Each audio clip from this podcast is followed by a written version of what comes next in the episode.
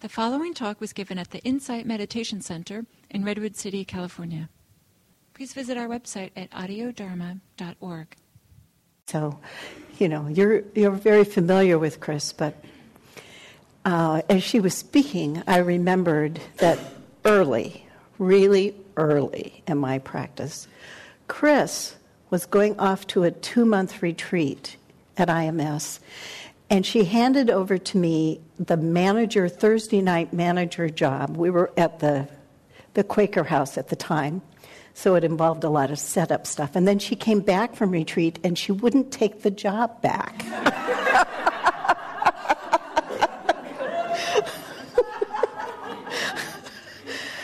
I've forgiven her for that because it turned out to be a wonderful experience anyway. So, um, so there. So, um, what I'm going to talk about is cultivation and preservation. You know, cultivation and persistence of right effort. How do you how do you maintain wholesome states? What does it mean to do that anyway? So, um, the Buddha's last words were Vayadhammasankara, Appamadena Sampadetha. All things are impermanent. Strive on untiringly. Strive on untiringly. That's what right effort is about. Strive on untiringly. Now, what's interesting is this is based, this striving business is based on the word apamada. Apamada. And it's usually translated as diligence or vigilance. And I heard a talk by Stephen Batchelor who is another eminent teacher that I love quite much, quite much, quite a lot. Stephen suggested that there's another way to translate apamada as care, to take care, take care to practice diligently. The care, uh, the, the word apamada is a, a negative term. It means not negligent, not drunken, not swerving from the path. So he said, the opposite of that then would be caring for the path, caring for, caring for the direction, caring for yourself, caring for others as part of the practice, caring for, for your environment as part of the practice. So I'd like us to keep that translation in mind as we think about striving, when we talk about right effort, that there is, there is a softness to effort that will prove to be really useful in your practice. This, this phrase of the Buddha speaks to persistence and determination. Persistence and determination. It, right effort has to have these qualities. If we want to sustain wholesome mind states, we have to have the intention to do so. You know, a lot of us come to the practice and we say, I'm going to meditate and we take up mindfulness meditation and we take up mindfulness and we kind of focus on meditation as what practice is about. For the Buddha, practice was about all of life. So, pretty much everything I'm going to talk about is going to assume that we're talking about both things. We're going to talk about meditation and we're going to talk about how do we live our lives? How do we go about being in this world and practicing? How do we develop effort in a way that supports the practice. Okay, so we get nowhere if we don't do the practice. That's sort of the backside of that determination. We can say, oh, yeah, I've got mindfulness, I know mindfulness. And then we, we designate this piece of our life over here as this is when I practice mindfulness, and I'm going to practice over here. You've heard said many times, Chris repeated this morning about the agitation that comes from not living an ethical life. You, you, can't, you can't exert right effort if you're busy doing something else. you're not paying attention to what it takes to have a settled mind, a non agitated mind. You know, we, when we sit down to practice or when we try to apply it to our lives, we run into obstacles. We run into obstacles like expectations, ours and other people's. I have an expectation that I am going to always be kind. Oh, really? And then I meet the world. Now, it turns out that having the intention to be kind helps me when I'm angry. Now, I'm having a disagreement with my husband, and I can, and I find myself getting angry, and I remember that my intention is to be kind to my husband. And very little else is important after I remember that. It's not worth fighting over. What, almost whatever it is. It may be something that has to be discussed again later, but not in the spirit of anger, because that's not being kind, and that is an overriding intention. Okay, so we can, we can work with intention. We have to overcome doubts. I can't do this, I'm not good at this, the practice doesn't work anyway. It's, it's fine when you're on the cushion, but it's not going to help me when I'm angry with my husband. You know, when we begin, it seems impossible. And after we've been practicing for a few years, it still seems impossible. And then much later, much later, it still seems impossible. the nature of it doesn't change. Our capacity changes, our competency changes, our faith changes. But we still have resistances, we still have to overcome them. So, you know, we may have an intention to live a life of simplicity, and we're very easy with that, and we're determined with that. And we drive by, we walk by this beautiful house, stunning house, wonderful compound, beautiful landscaping. See, like, want, need. The cascade is very quick much quicker than we suspect. And all of a sudden we want and we're running into why do they have that place? They probably don't even they probably don't even appreciate it. I bet and we have long stories about them. And then we say, why am I so caught up in this? And we're lost in the judgment about it. And then and then it's followed by a whole series of I'm this way, you know, I'm no good, or I'm, I'm, I'm the greedy type, or all kinds of stories that we adopt. And then we decide we have to fix it. And we devote a lot of effort to fixing things. I suspect that what we have to fix is not us. We can look at those original intentions and say, ah, what about this intention? Do I not understand? Do I not see? If my intention is to be kind, hmm, why do I want to be kind? What's that about? What, what, oh, I want to be seen as kind. I don't want to hurt people. When we get down to the intention of, I don't want to create suffering or be suffering, we're very close to the truth. But what form that suffering takes for us is your own form of suffering, not mine, whatever my intention is. Chris alluded to this when she, when she said, you know, there's not a right way for one person versus another person. What, what is your intention? And what is it that you are bringing to this moment that needs to be seen? If the intention is not to be perfect, but to get rid of suffering, One of the ways to get rid of suffering is to look carefully at the intention. We often have an unconscious intention to be perfect. unconscious. Sometimes it's more conscious, but mostly it's unconscious. We just want to be perfect. We want to be seen a certain way. We intend to see clearly, but it's not that easy. We have to say, oh, Everything seems kind of agitated and up in the air here. What else is going on? This is how we, we get to the place where we notice, oh, this isn't where I want to be. What's, what's going on here? What else is true here?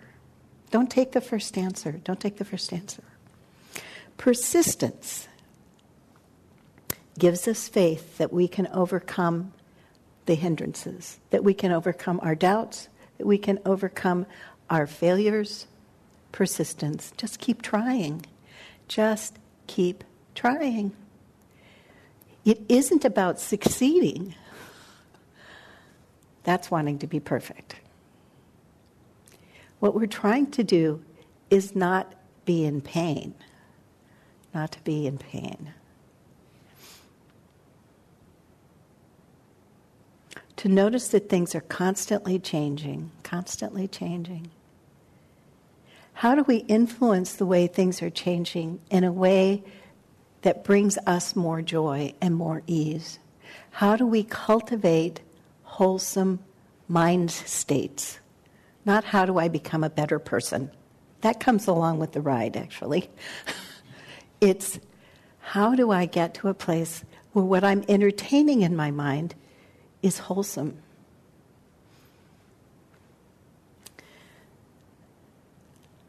One thing is that we develop a sense of spiritual urgency.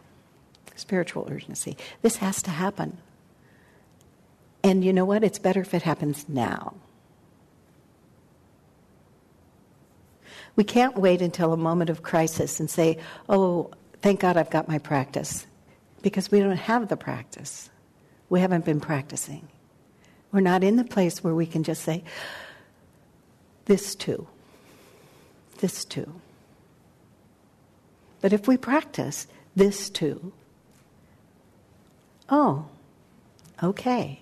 If we contemplate the uncertainty of life, the uncertainty of life, the uncertainty that what's true today is going to be true tomorrow, we know that's not true. We all believe in impermanence in this room, right? We all have a sense of impermanence, but we don't live our lives that way. There are lots of psychological reasons for that emotional reasons for that.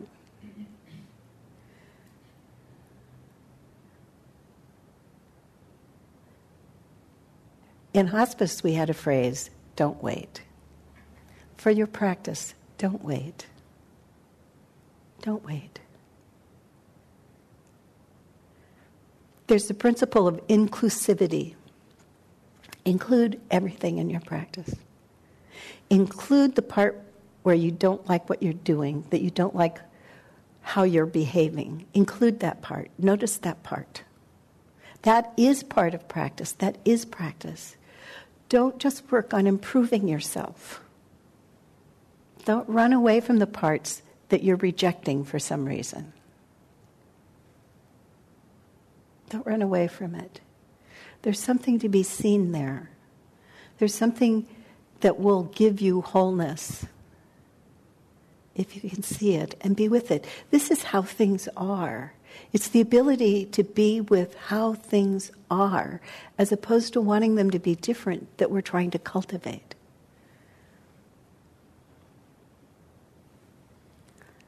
There's a spirit of challenge. Some of you mentioned trying to find that, that place where uh, the effort should be less or more sometimes we need to challenge. It's, it's in a spirit of not, not the, the spirit of, I should be better at this, or I should be spending more time at this, or I should be. But what happens if I do this? So let's say you're sitting on the floor and you're cross legged and your knees are hurting, and you say, okay, I shouldn't move. And so you stay there because you shouldn't move. This kind of effort can be harsh, kind of like the bell. But the effort that says, I wonder what would happen if I could stay just a little longer. It's much softer. It's a much it's a suggestion that has to do with I'm not trying to make myself do something. I'm trying to see what happens. What happens if I just stay with it? Oh, it hurts more. Well, I think I'm going to move now and you carefully move. This is not a failure. This is what is true. This is being with what is true. Cultivate the understanding that this is what's true. And then try not to delude yourself. Which, you know, is the hard part because if you're deluded, you don't notice it. But you can tell. There's a sense of, huh, what happens if that's not true? Test it. Ah, This is about a, just a little spirit of curiosity, not a grim determination to stick through it at all costs. What happens if I?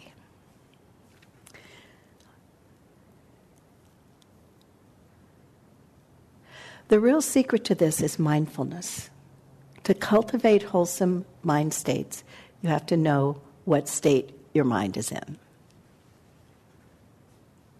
Mindfulness is what gives you the measure of balance. Am I pushing myself too hard? Am I not pushing myself hard enough? Am I here for this? Am I not here for this? Am I in the room and I not in the room?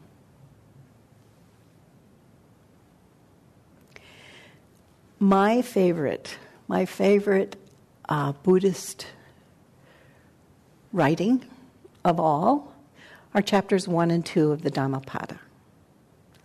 All experience is preceded by mind, led by mind, made by mind. Speak or act with a corrupted mind, and suffering follows like the wheels of the cart behind the hooves of the ox. All experience is preceded by mind, led by mind, made by mind. Speak or act with a peaceful mind, and happiness follows like a never departing shadow. I check my mind. Is my mind agitated, rough, tight? Is my, is my mind peaceful? If my mind is peaceful, I'm at ease. If my mind is not peaceful, ah, hmm, what's happening? So that I'm not so much paying attention to the story about what's happening, about which I can spin very reliable, rich tales. But what is the quality of my mind right now? What is the quality of my mind? That's the principle of the I don't like this anger. Is what's the quality of my mind? I, this causes suffering.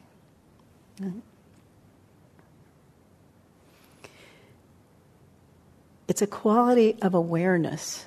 Know the attitude of your mind, know the condition of your mind. Is it allowing? Is it not allowing?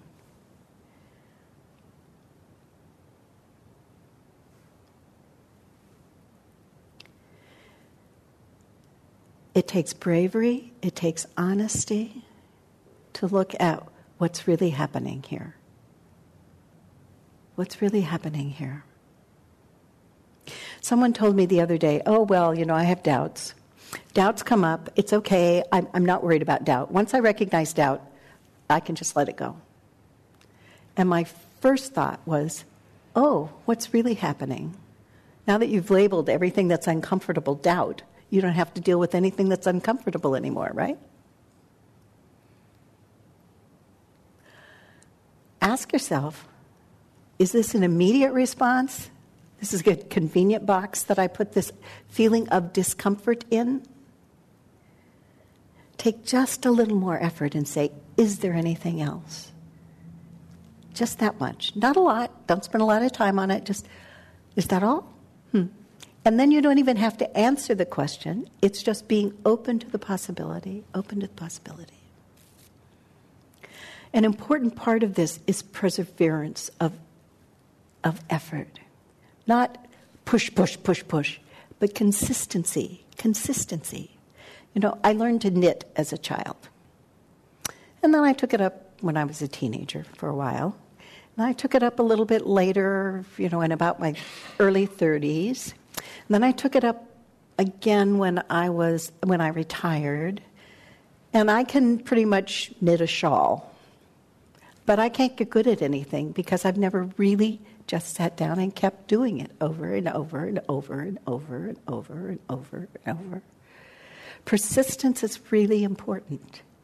It isn't about taking a class in knitting or getting the expert opinion, although that can be useful. It's about knitting, it's keeping at it. There is a there's a sense of balance that has to do with being really clear about where you're putting the energy. Not so much how much energy, not so much how much energy, but I'm putting the energy in. U Tejaniya says strong mindfulness is used to describe a state of mind in which the five spiritual faculties of faith, effort, mindfulness, concentration, and wisdom are in balance. A state of mind that has been developed through the momentum of persistent practice. Momentum of persistent practice. It carries you when you maybe don't have the energy, just every day, every day, the intention to keep going. So I'm going to read, make sure I get the right one, not the Digha Nikaya, here. So the Buddha said, this is how the Buddha dealt with it. This is from a sutta called The Two Kinds of Thought. Two Kinds of Thought. Bhikkhus, before my enlightenment, while I was still only an unenlightened bodhisattva, we should be so grateful it occurred to me suppose that I divide my thought into two classes.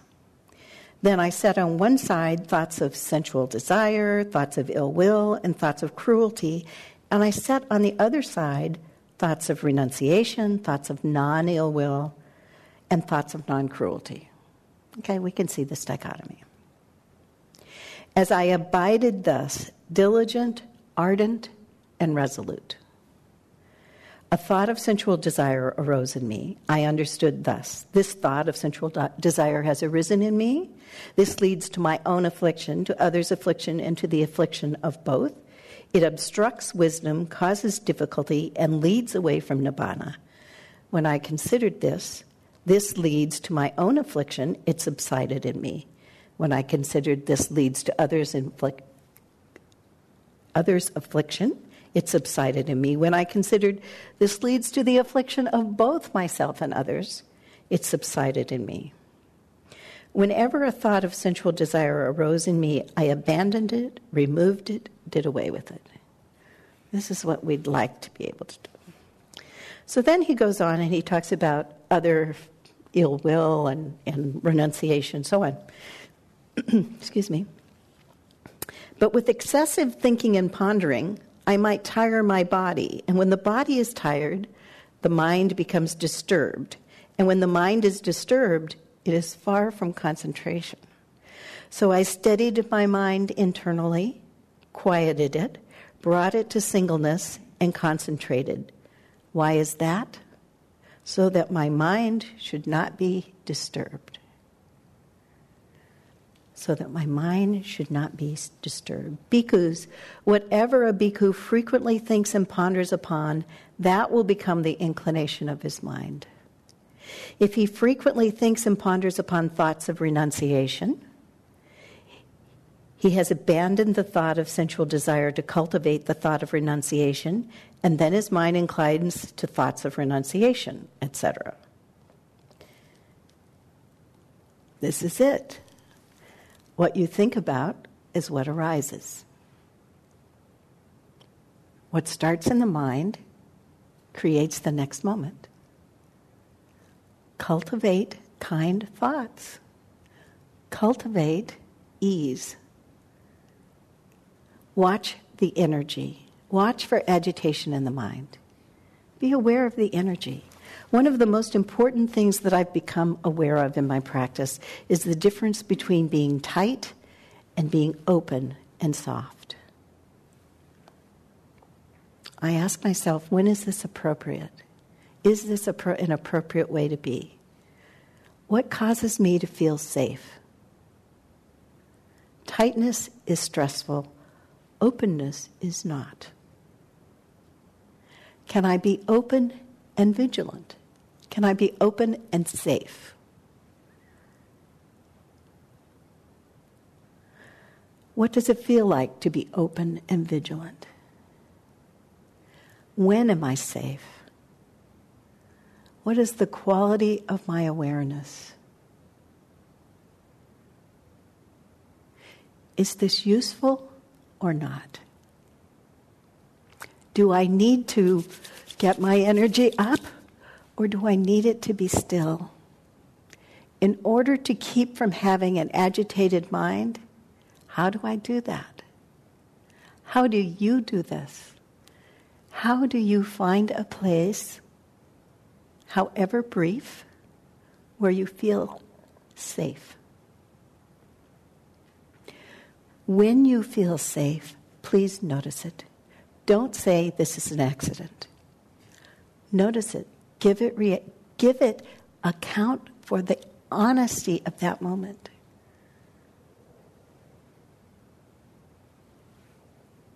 Should your mindfulness be tight, focused, or does it need to be open?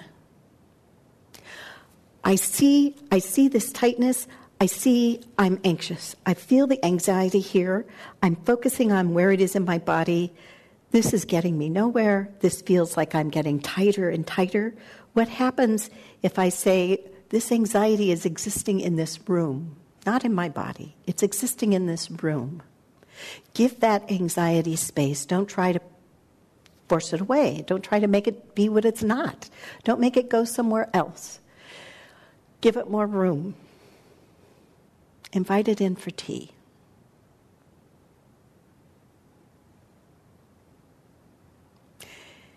Am I investigating too much? Relax. You can't do this practice if you're tight. Watch the energy. What's the energy in your body? Is it up? Is it down? Be aware of what you're carrying around in your head.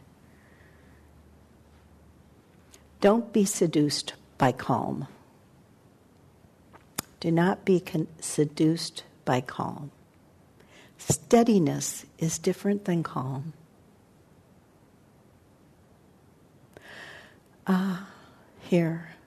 Woo, agitated. okay, it's going to be an agitated time. I feel this agitation. And I can be with agitation. I get it. Okay, I can be with it. This is the practice. Be interested in whatever is happening now. So I'm going to read you a poem. It's called Rope. It's by Ryn Williams. Rope. The girl's father laughs a little too hard when I say, She knows what's important in life. As his daughter whips the dime store jump rope over her head for the 12,000th time, laughs as if I'm joking when really she has it down. Sparkly pink handles, grimy with effort, her face obscured by her hair, shins thin and bruised, socks down at the ankles, abandoned by the rest of the crowd, the concrete square, an archipelago, an alignment with rigor the others cannot fathom. She moves with fierce persistence into afternoon. The heft of the handle, smack of the rope. No double dutch, limbo, no communal game, but this resolute definition of rhythm. Slatted bench shadows lengthening into space, the other kids simply forgetting she's there her solitary corner of the playground darkening as the dinner hour approaches, while pigeons pause on their branches, squirrels come down the trunk and stop, and rush hour beyond the fence, cars idling, and the rope's metronome, forgotten as breath, weaving all the disparate energies of girl, elation, fury, eagerness, song, into one singular strand.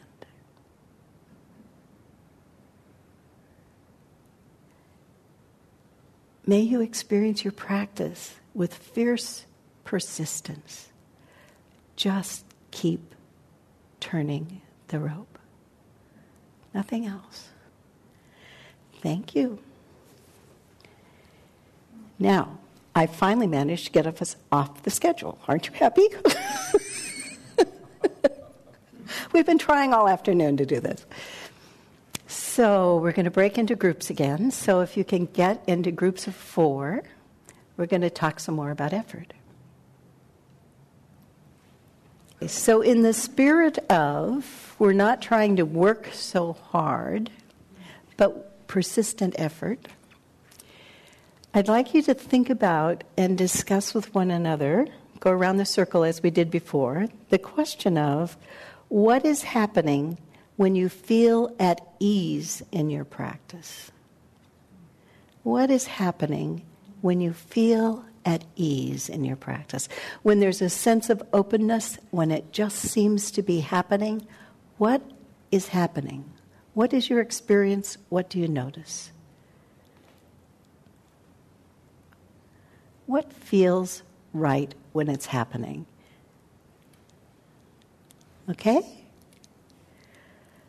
Take a moment to reflect, but don't overthink it. Just see what comes out of your mouth.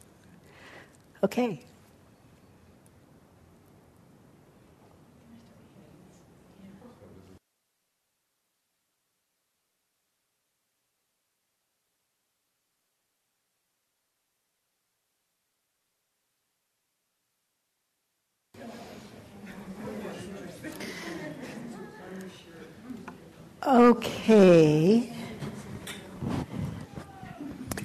So I hope you had fun contemplating what's going right.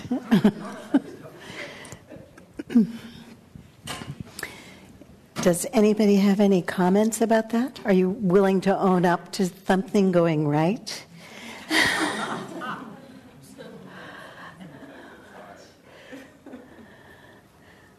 when is there ease?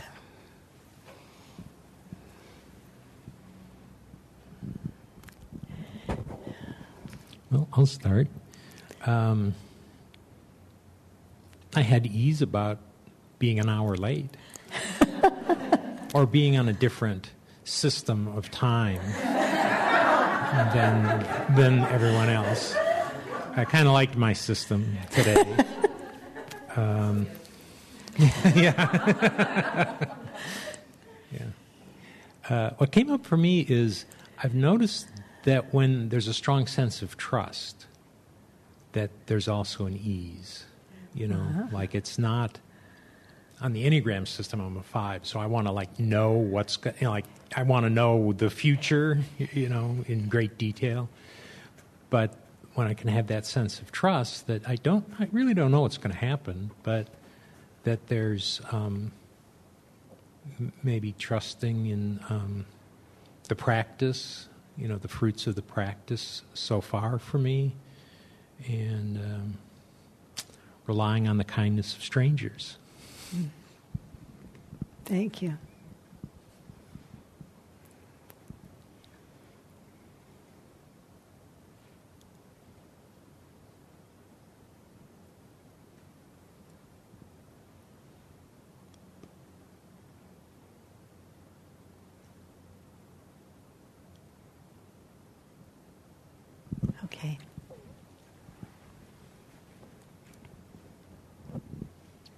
Um, we also kind of came out with trust because when we're at ease and uh, when when things are going well, then or you know, then we, when we feel at ease, then there's this sense that things are going to be okay and that it's okay right now, and there's almost this trust that. Um, that we'll be okay, that we're putting in enough effort. And it's not like this tightness or agitation like you were talking about. So it feels really good. and I kind of was intrigued by what you said about um, being open and safe because, you know, there's a tiny little old niggly part of me that feels like, well, have I addressed everything? Am I being lackadaisical? How can I be open and safe? So, mm-hmm. yes, mm-hmm. maybe be interested in hearing a little more about that. yeah. Uh, and, and, it's expressed somewhat in that that sense of trust. Mm-hmm. That uh, one of the spiritual qualities is faith, and it's the faith that arises out of practice, where you you do in fact see the results of practice. You see. Even, even from sitting down, you know, when, uh, when EMTs come into the room to rescue somebody, the first thing they say is take a deep breath. Because there's an instant result of taking a deep breath and letting it out, which at this point we no longer notice because we're so busy following the breath and paying so much attention to it. And, which is why it's important to notice oh, there's a sense of ease here right now, just, along with everything else that is happening. So, this, this sense of being open can. Um, I, think it's one of the virtues of being on retreat. Retreat is a very safe place. You kind of let your guard down.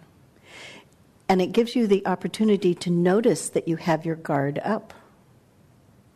So uh, I recently went on retreat, and it was following a weekend with uh, my grandchildren, who were two and four. And I'm much older than two and four. They, they were with us for three days, and by the end of those three days, we were very close to totally losing anything resembling equanimity. they, they were challenging for us, and we were exhausted. And, and I was getting all my stuff together to go on retreat and be gone for five days. And my husband wanted to do the taxes while I was away, so I had to get the stuff I was responsible for. So I was telling him where to find them, and I had the kids in the car, and I was ready to go, and I was saying goodbye, and I burst into tears because I realized, I, I, didn't know exactly what was happening, but I realized at that moment I was already letting go of how much I was holding myself.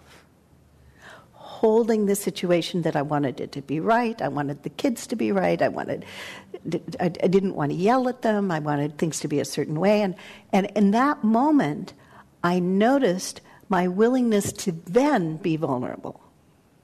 Then I was willing to be vulnerable because it was almost over. And I had pretty much control. I just had to drive the kids home, right? And I was going to retreat, a very safe place. And that's when I noticed how much I had been holding, how much I had not been feeling safe. Oh, that experience now allows me to be more vigilant about that, to be more careful about letting go of that. And, and seeing that it was just my holding. It was this holding, this trying to make things something other than perfect that was causing all the suffering that I pretty much wasn't even aware of, other than the, the agitation of knowing that I wanted it, you know, that I was tired and so on. So I think a lot of it has to do with trust. It's okay now to let go and to, to notice what's going on in those moments and say, oh, I can do this again. Sorry, I went on a little long there. Please.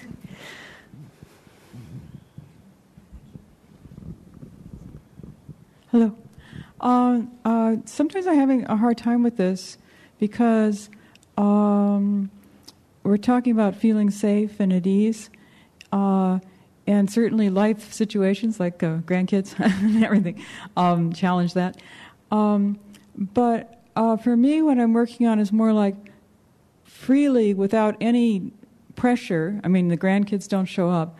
Uh, going into a situation of discomfort, um, I'm not required to. Uh, I think um, a real simple example right now is I think since the uh, everything's happening in Ferguson, there's records of policemen uh, making money out of arresting black people, and they're, you know, the portion of black and white arrests is way off, you know, and, and other police uh, um, police in different cities.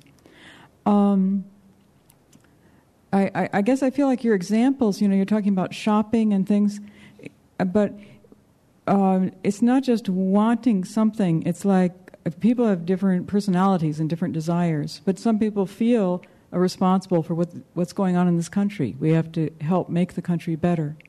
Uh, d- people have different degrees of response to those kinds of things. And different times in your life, you have different things. But um, I'd like you to talk about making not just dealing with a tough situation, but willingly deciding to go into something difficult and keeping your ease during that. Something you could, as a white person, I don't have to do a damn thing about it, but I've decided not to. How uh, that kind of not necessarily that particular issue, but anything where you don't have to, but you you go in. It, it, seems I don't. I just I have a kind of a hard time. I feel like people are talking about making a comfortable cocoon for themselves. I know that's not what you're talking about. I know that, but. Um, uh, you haven't touched on this thing of actually choosing to go into discomfort.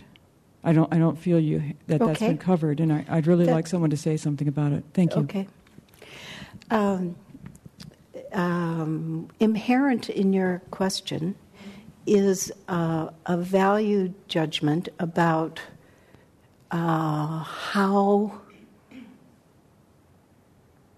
how raw, how uh, how life threatening, perhaps, the decision is, and choosing.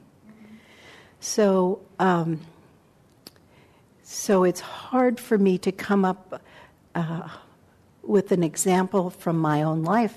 I've not had my life threatened. However, one of the things that I chose to do, which was quite frightening to me, was to volunteer as a hospice volunteer at Laguna Honda Hospice. At Laguna Honda, it's a, a, a skilled nursing facility for people, uh, the indigent of San Francisco. Most of them come straight off the street. What I chose to do was be present for people who were frightening to me, who some of whom were violent, some of whom, uh, all of them were facing death, which is not an unfrightening prospect, although uh, it's had a salutary effect on my own beliefs about death. And the first time I did that was really quite frightening to me. And later, I continued doing it because I realized what a protective cocoon I was in, and that this brought me to the edge of confronting more existential things. So, um, one of the one of the messages of Zen Hospice, which is the organization I worked with, was to bring your whole self, to bring your whole self, and that and to be present, to be totally present. So to be present for what is uncomfortable, I think is what you're talking about, where you choose to be present for what's uncomfortable. And what I discovered was that it was entirely possible for that to happen but the first thing that was required was I had to show up. I had to show up. And the discomfort that I felt, you know, was sometimes it was high and sometimes it was not. Uh, and what I discovered was by confronting it, admitting that I was frightened, I came to know a lot of things about how my mind worked I grew a certain amount of faith and confidence that I could be in that situation. Um, and then there came a day when I decided to stop. It was not related to the danger of the situation, what formerly had been the danger of the situation, but because of other factors in my life, it was time to stop doing that. It was, it was time because I had reached my capacity, which at one point I thought was immense. so I don't know if that answers your question, but it, it, it involves showing up, paying attention to what's going on for you, um, and then trying it again and persisting. It's, it's the same thing. It's mindfulness, it's persistence, it's, it's leaving the mind, noticing one's prejudices Um, I particularly remember a very violent woman who was, was very ill. And uh, she had been brought in really at the last minute from this, directly from the street. And she was yelling and screaming, and nobody would get close to her. And I walked up to her. I watched for a while. And I walked up and I sat down next to the bed and I said, You're safe here. And she looked out from under her arm at me and I was really sad that she was looking at a white face because she was really scared. And she said, I'm safe? And I said, Yes. And she quit yelling. And everybody was afraid of her, but it was when I noticed that she was afraid. And I could say to her, You're safe. That's the best example I can give you. Anybody else?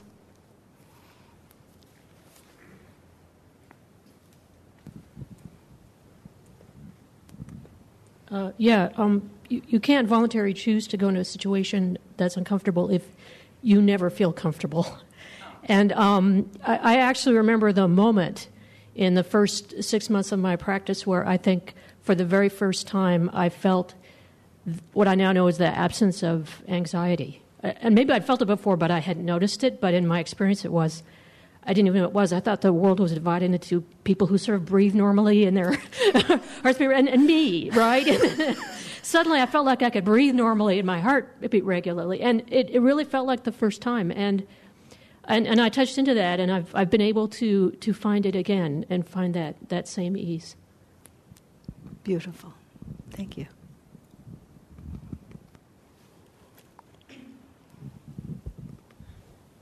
So there is one thing that comes up in response to what you are bringing up and we're talking about.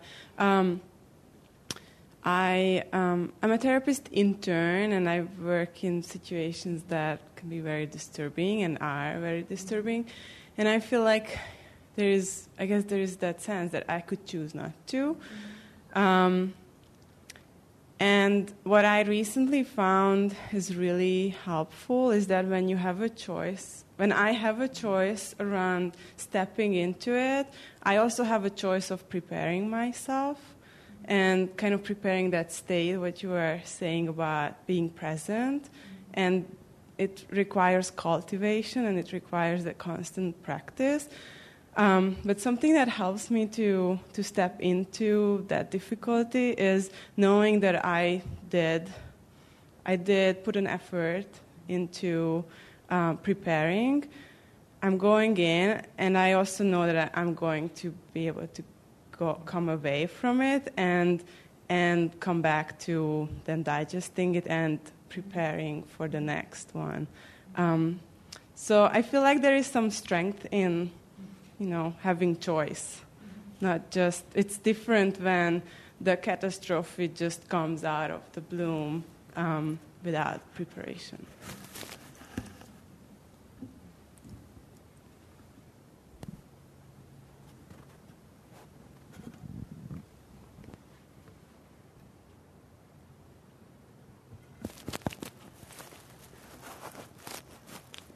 So, anything, any further comments or questions or anything on your mind? We've got a few minutes here.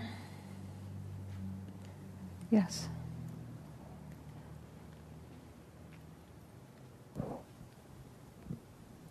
I wanted to share that experience of being in a wholesome state.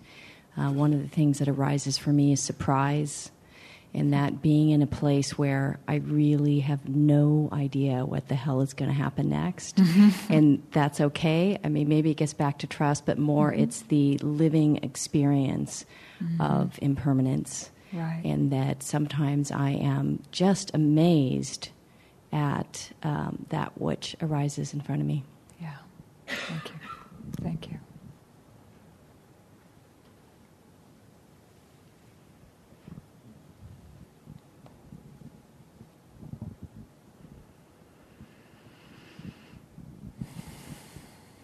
Are we feeling complete on this subject or ready to launch into a month of looking at it?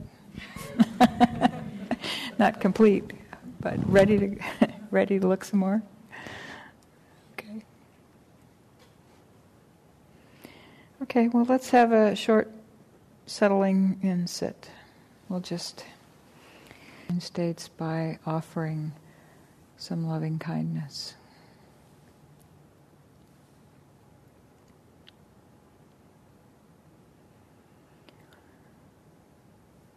So may I feel safe.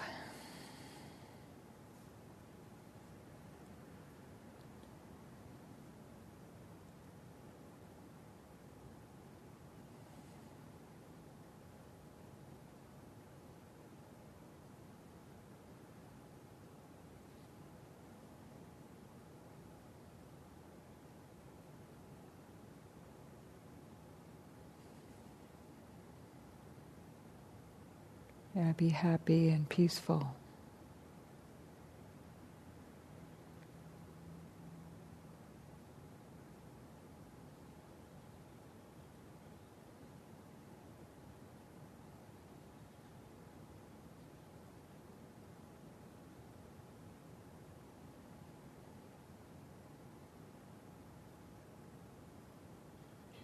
be healthy, strong.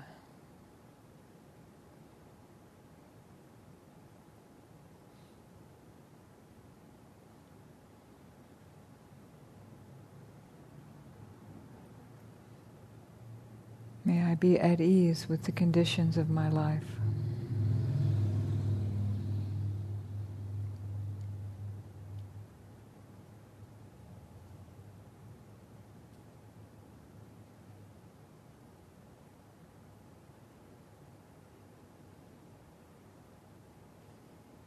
And reflecting a bit on all of us here and the people you've spoken to today.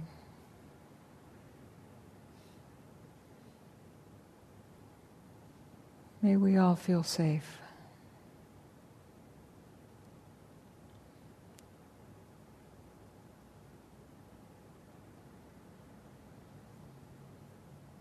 Inwardly safe.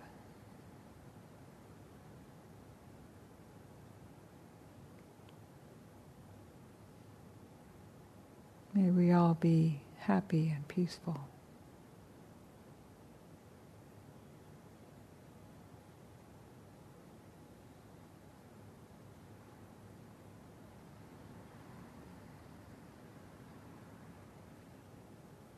May we all be healthy and strong.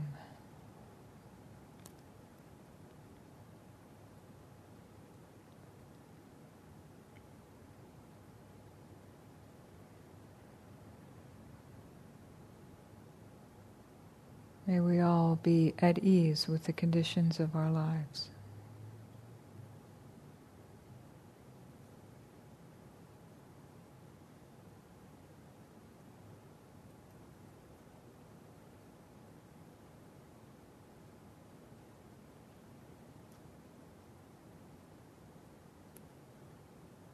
Extending this out to everyone, all the places in our country and society and world, all the beings, as big as our hearts can hold.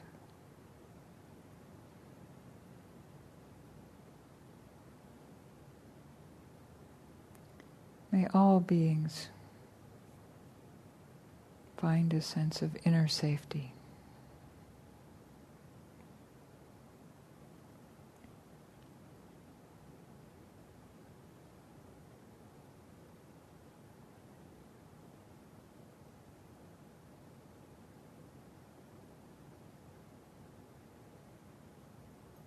May all beings be happy and peaceful.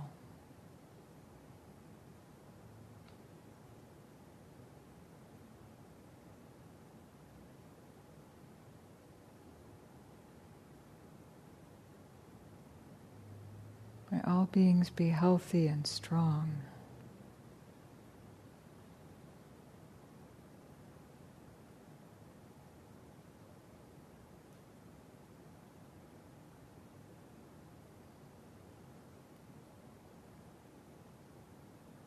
May all beings be at ease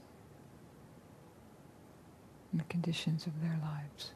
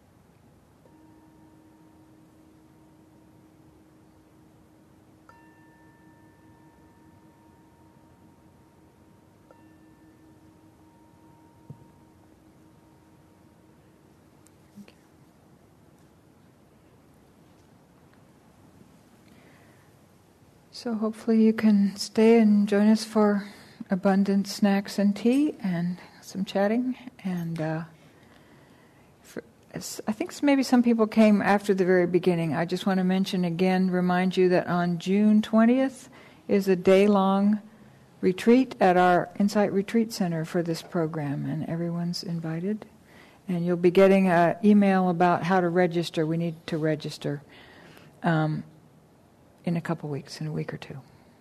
Okay? So, hope to see you there. Thank you.